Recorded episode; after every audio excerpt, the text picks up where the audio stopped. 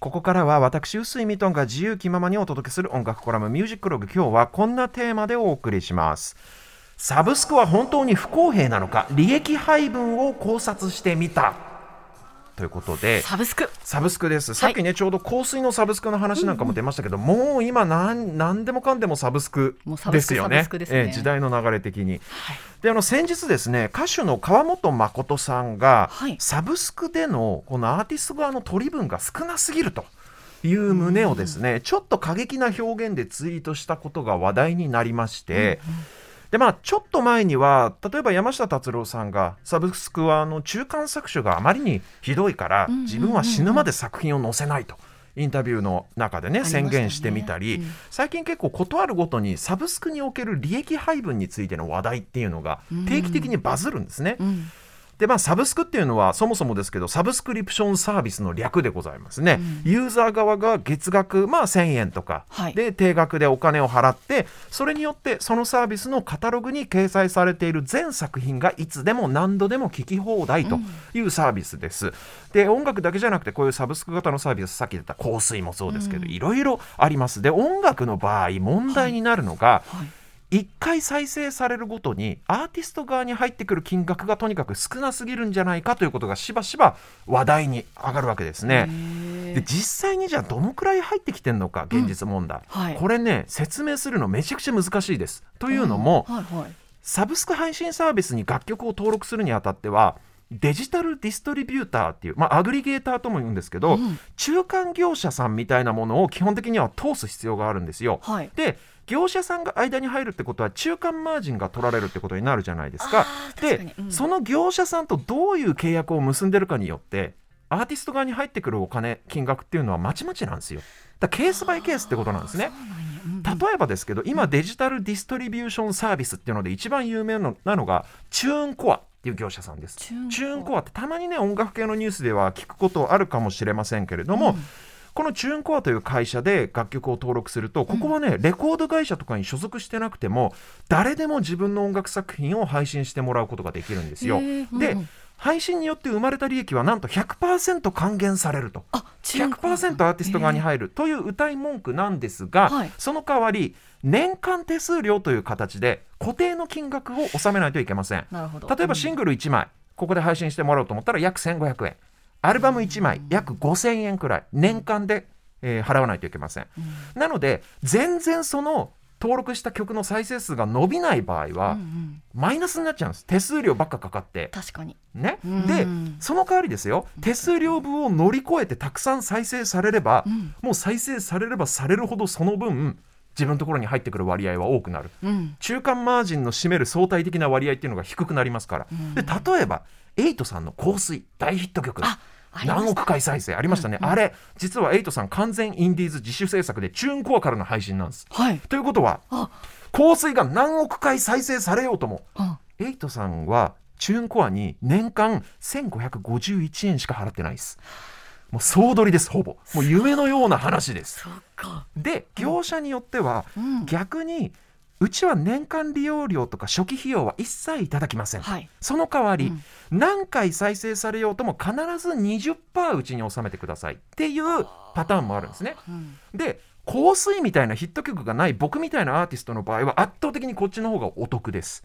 なぜか年間手数料を固定で取れる場合っていうのはその作品が売れても売れなくても毎年固定費としてお金が出ていってしまうけれども、うんうん。売れた分の20%だけもらえればいいですっていう契約の場合は、うん。売れそうもない曲をサブスクに上げ続けたとしてもこっちが失うものは特にないわけですよ。うん。なので一口にこういうわけでサブスクといってもアーティスト側に入る利益っていうのは、うん。まずはどういうディストリビューション業者を選ぶか。で、はい。どういう内容の契約を結ぶかっていう部分によって結構左右されるわけですよ、うん。実際に入ってくる取り分っていうのは。んん。でこの点を踏まえた上でじゃあ次に実際に僕がいくらもらっているかという具体的な金額を見ていきたいと思いますけれども。はい、僕は固定で手数料とか利用料がかかる業者じゃなくて、はい。売れた分だけパーセンテージで手数料もらえますよっていうタイプの約20%納めてるんですけど、そういうタイプのディストリビューター選んでますので、はい。1回でも再生されれば一応その都度お金は入ってくるわけです。うんうん。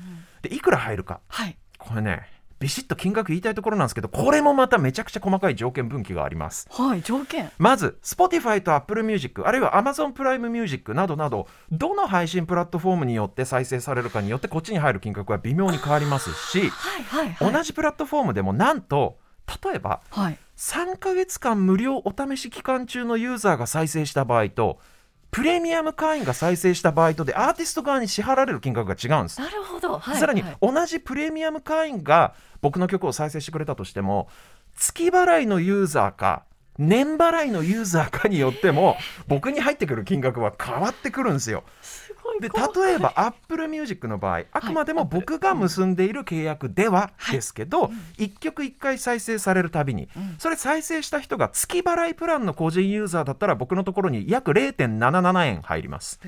0.77でその人がもし年払いプランのユーザーだと0.6円僕に入ります。でお試し無料プランに加入しているお試し期間中のユーザーが僕の曲を再生した場合0.5円学割プランを契約している学生さんだと僕に入ってくるのは0.32円です。つまりユーザーが毎月いくら払ってるかっていうその金額の差がダイレクトにちゃんと僕のところに入ってくる金額にも反映されてるというわけなんですよ。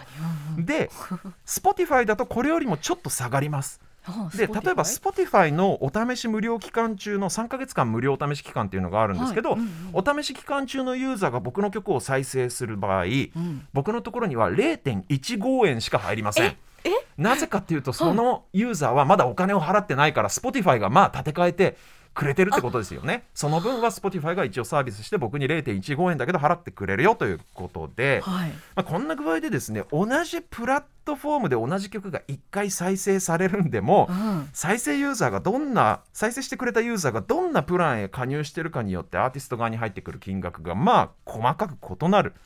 でこの事実はぶっちゃけほとんどのアーティストが知らないと思います。あじゃあなんで僕が知ってるかっていうと、うん。僕は自分で音楽制作の会社をやっていて明細を見ることができるからなんですね。で明細見るともうすごいですよ。もう明朗会計の鏡みたいな感じではい。もう一回一回どのプランのユーザーがうん。何回再生したかってもう気の遠くなるようなエクセルのリストが毎月届きますから。毎月？ええ。かなり誠実にアーティスト側には、あの支払い取り分っていうのを反映してくれてるなと僕は思います。うんうんうん。まあまあいろいろありますけどでも平均すると1曲1回再生されることに約0.5円くらいですかね。でさっきからアーティスト側アーティスト側って僕言ってますけど正確に言うとこれ0.5円入ってくるのは作品の原版権というものを持ってる人に支払われるのがこの0.5円なんです。原版権？権って何かっていうと要はその作品を誰がお金出して作ったかっていう話うん。で僕の場合ははい。ほとんどの例外もありますけど自分のアルバムは自分で出資して自分のお金で制作費を出して作ってますのでその作品にかか関わる原版権という権利を僕が100%持ってるんですよ。うん。なのでサブスクの売り上げも僕に100%入ってきます。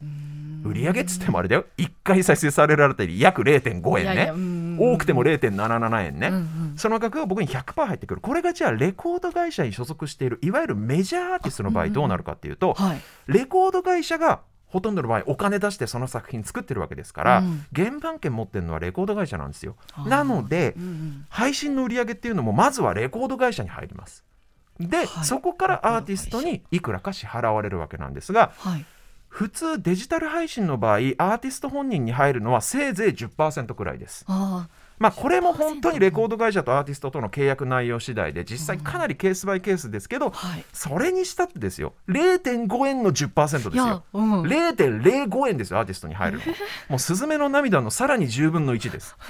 じゃあこれをもってでもサブスクは音楽家に利益が還元されない不公平なシステムかとはい。言うと、うん実はそうでもなくてですねあ。ちょっと CD とかレコードの場合を見てみましょうよ、はいサブスクじゃなくて。うんうん。で CD とかレコードってなるとやっぱり流通経費とか小売店さんへの配分とか、はいはい製造プレス費製造にかかるコストも当然出てくるわけじゃないですか、アーティストへの歌唱印税っていうのは実は販売価格の1%からよくて3%くらいですえー？でうん。自分で作詞作曲してる場合は、はい。作詞作曲家の印税も入りますからそれでも5%いかないくらいです。それが普通です。だからその曲の売り上げに対するアーティストの取り分とか比率っていうのは実は CD やレコードの方がサブスクよりもむしろ全然小さいです。でさらに言えばですよ。はい。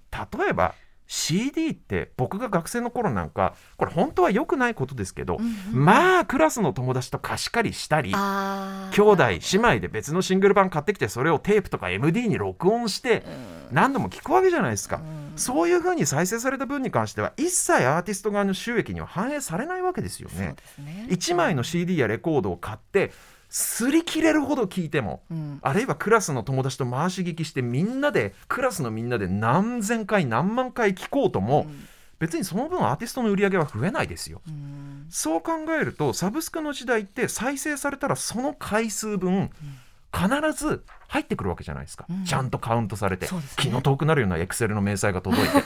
だから純粋に作品が再生されたというその事実に対する取り分っていう観点で言えば実はうん。サブスクの方がフェアなんじゃないのっていう見方もできますよね。うん。じゃあなんで再生1回あたりの金額がこんなにも少ないのか、うん。異常ですよ。アーティスト側が。0.05円しかもらえないなんて。うんでもそれはシンプルにうん。ユーザー側が払ってる金額が安いからです。だってね音楽系のサブスクなんて月額利用料ってせいぜい980円とかですよ。うん。で今までの時代どうだったか。2曲入りのシン曲シングル。2曲入りのシングル1000円で買ってたんですよみんな。あー確かに。10曲入りのアルバム1枚か1枚買うのに3000円とか払ってたのが今は1億曲近く聴き放題で980円しか払ってないんですから、うんアーティストに対する利益の分配比率が昔よりも減ってしまったとか、うん。あるいは配信のプラットフォームがボってるとかそういうことじゃないんですよ。ただただシンプルにリスナーが1曲あたりに支払う金額が減ったの。音楽が安く聴けるようになったの。だからアーティストに入るお金も当然それに伴って減るよねっていうだけの話なんですよ、うん。で大御所アーティストだったり CD が売れてた時代の人たちっていうのがサブスクに対して文句があるっていうのは、うん。つまりはこの値段ではうちの商品は卸せませんっていうことなんですよ。うん。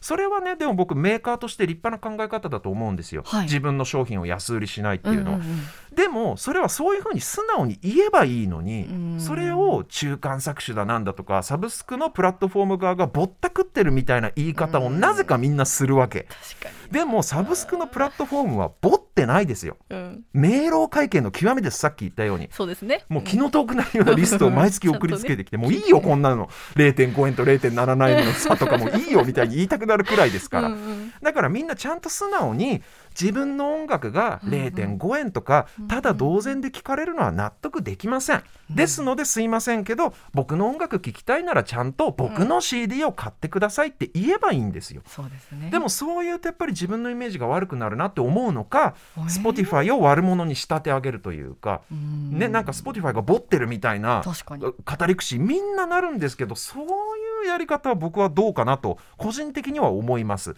でサブスクって本当にいろんな音楽に気軽に簡単に触れられる素晴らしい仕組みだと思うんですけど、うんそうですねとにかくサブスクのいいところとして作品数が多い。でもうん作品数が多いということはせっかくみんなに払ってもらった月額利用料はどうしても水で薄められた状態になっちゃうんですよアーティストに届く頃には。それはでも誰が悪いとかじゃなくてシステムの性質上そうなっちゃうのよ、うん。作品数多いんだからそれを割るんだから仕方ない、うん。じゃあ月額利用料上げるかって話。上げたら上げたでみんな音楽離れが起きますよ。それこそ。ですね。で違法コピーなんかがはびこるわけじゃないですか、で今のそういう意味で言ったら今の金額のバランスって僕はすごくフェアだと思っていて、うん。だからこそなんですけど音楽ファンの皆さんにはぜひそのサブスクの性質、うん。いろんな作品が聴ける。でもその代わり1作品1再生あたりに、えーアーティスト側に入るお金はすごい少なくなっちゃうんだよっていうことを、まあ、一応頭の片隅に置いてもらった上上で、うんサブスクはサブスクで楽しんでもらって。で本当に好きなアーティストにはえー見つけたらチケット買ってライブに行ってもらうとか、うん。グッズを買ってもらうという形で直接的な形で応援してもらえれば、うん。まあ、みんなハッピーでいいんじゃないかなというふうに個人的には思ってるんですけど、うんうんまあ、あとは投げ銭のシステムとかがサブスクでできたらいいのかなとかっていうのもちょっと思うんですよ YouTube のスパチャみたいなね。なのでそこら辺はまあこれから業界全体としていろんなこと改善の余地ってあると思うんですけど少なくとも今の時点で言えるのは別にボってないですサブスクのプラットフォームは。っていうことを今日は言いたかった。でこれを言うために別にかけたい曲とかもないんで今日はこれで終わります。